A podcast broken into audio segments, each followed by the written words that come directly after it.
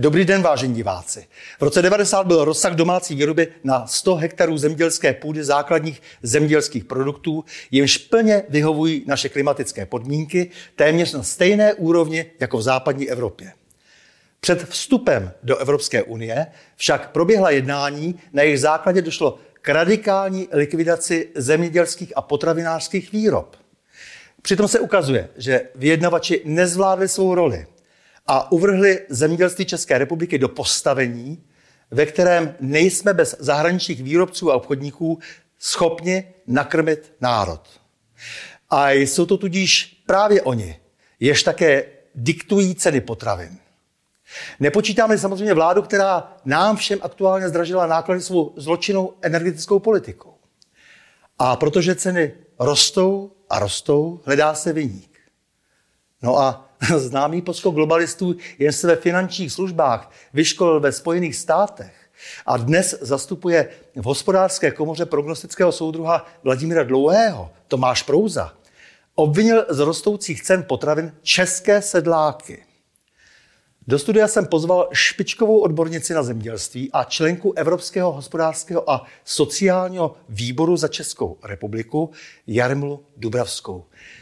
Vážená Jarmilo, eh, řekněte mi, jak je to vlastně s těmi maloobchodními cenami? Kdo vlastně od těch prvovýrobců až po toho spotřebitele drží toho černého Petra? Tak je to veľmi dobrá otázka, pretože skutočne uh, môžeme povedať, že trafená hus zagágala, ak próza poukazuje, kto teda najviac môže za zdražovanie, pretože ozval sa práve ten pravý vinník, zástupca práve toho maloobchodu, pretože keď sa na to pozrieme, tak práve prvovýroba a spracovateľia, to sú tí, ktorí majú najvyššie náklady a ktorí vlastne musia usniesniť tú svoju produkciu za každú cenu na trhu. A ten, kto diktuje, za koľko to nakúpi a za koľko to predá, tak to je práve ten malobchodný predaj. Nie je pravda, že si my môžeme kúpiť čokoľvek, čo chceme. My si môžeme kúpiť len to, čo nám tam dajú. A môžeme si kúpiť len za toľko, za koľko nám vlastne predajú tú danú komoditu. Pozrime sa, ako sme na tom s rôznymi akciami a letákami. Znamená, že vlastne národ je zblbnutý, e, dá sa na nejakú komoditu, dá sa na meso, alebo na vajci, alebo na mlieko, na jeden druh jogurtu, akciová cena, ale všetko ostatné má marže v niekoľkoch desiatkách, alebo dokonca sú produkty, kde vlastne na potravinách sú 100, 200, 300% marže. To znamená, že vlastne e, prvovýrobca, ten sedliak, ten vlastne vyprodukuje napríklad mlieko, a, ale vlastne nepredá ho za tú cenu. Dostáva sa ledva na úroveň pokrytia vlastných nákladov. A o tom, že je to tak, to vidíme, že vlastne nezvyšuje sa nám počet chovov, nezvyšuje sa nám počet chovateľov, nezvyšuje, nerastú nám počty stavov zvierat. Naopak vlastne klesajú.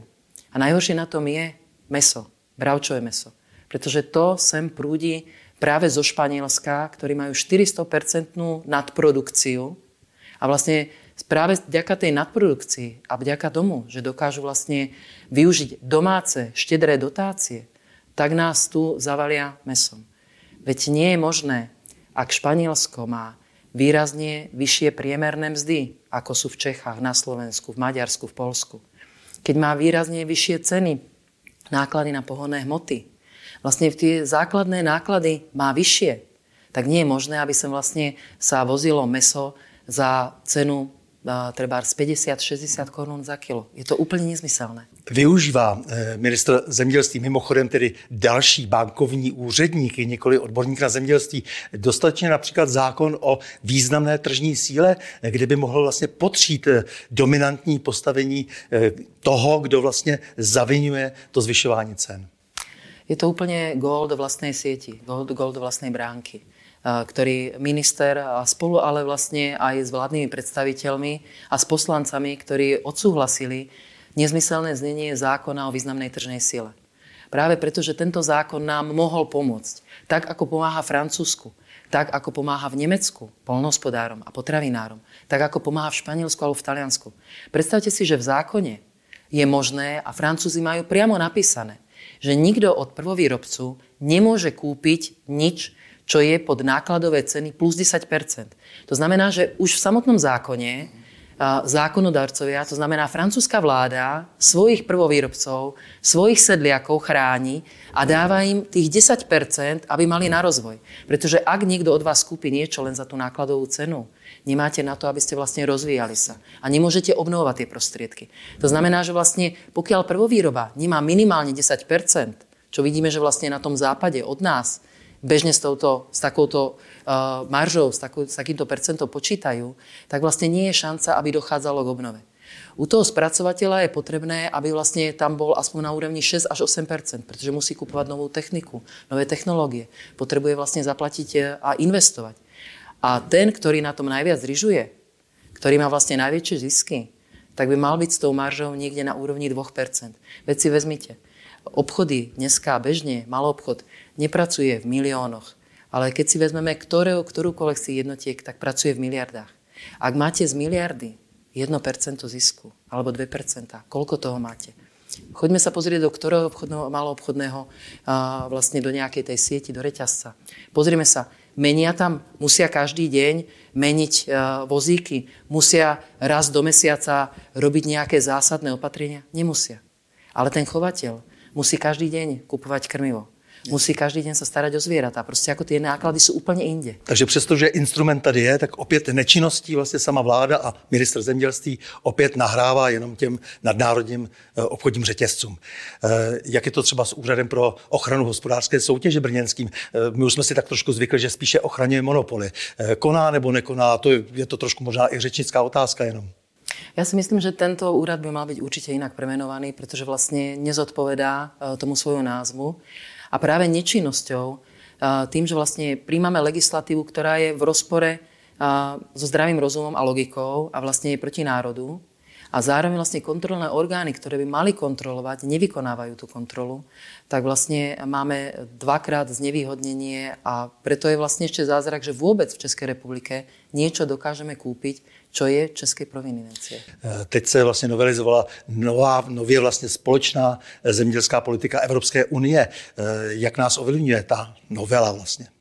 Tak tá novela nás bude ovplyvňovať od tohto roku, od roku 2023, pretože pôvodne na 7 rokov a malo vlastne to platiť už, teda máme 2 roky v prechodnom období. Takže už máme len nejaké necelé 4,5 e, roka na to, aby sme niečo zlepšili, ale nastavená politika je veľmi zlé. Jednak e, celý ten systém je nastavený tak, že podpory pôjdu tam, kde sa neprodukuje. To znamená, nie je to o tom, že vlastne vyprodukujete, dáte spotrebiteľovi vlastne kvalitný výrobok, kvalitnú potravinu, budete naozaj chrániť životné prostredie alebo robiť niečo pozitívne pre životné prostredie, ale naopak dáva peniaze tým, ktorí nepracujú.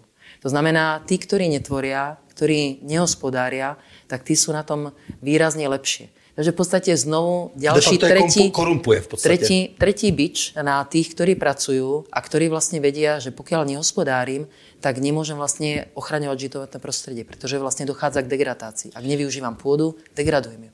Jakou propast vlastně vytváří dotace mezi starými členskými státy Evropské unie a těmi novými, které jsou spíše už dnes v pozici kolonií?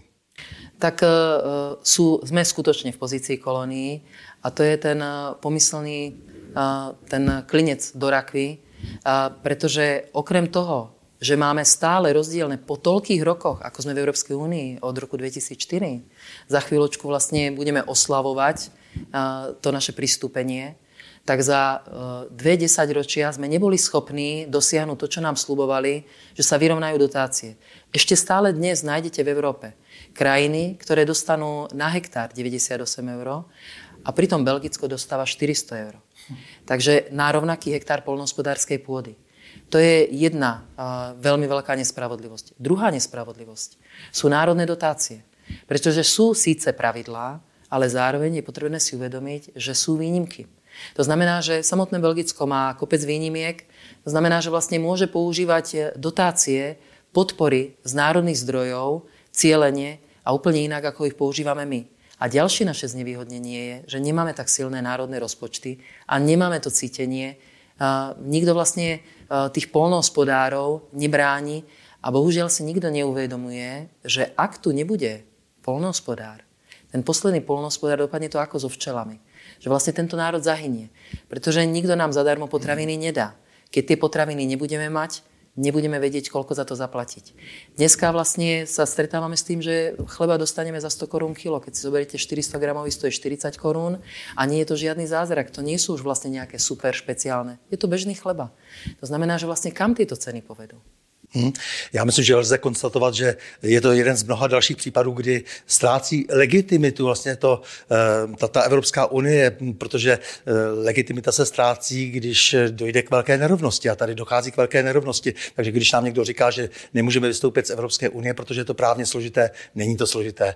Eh, je tady nastavený ten vztah mezi těmi starými a novými zeměmi na principu nerovnosti. Takže já vám, vážená paní Jarmilo Dubravská, děkuji moc za rozhovor a s vámi, vážení diváci, se těším na další setkání u cyklu O čem se mlčí.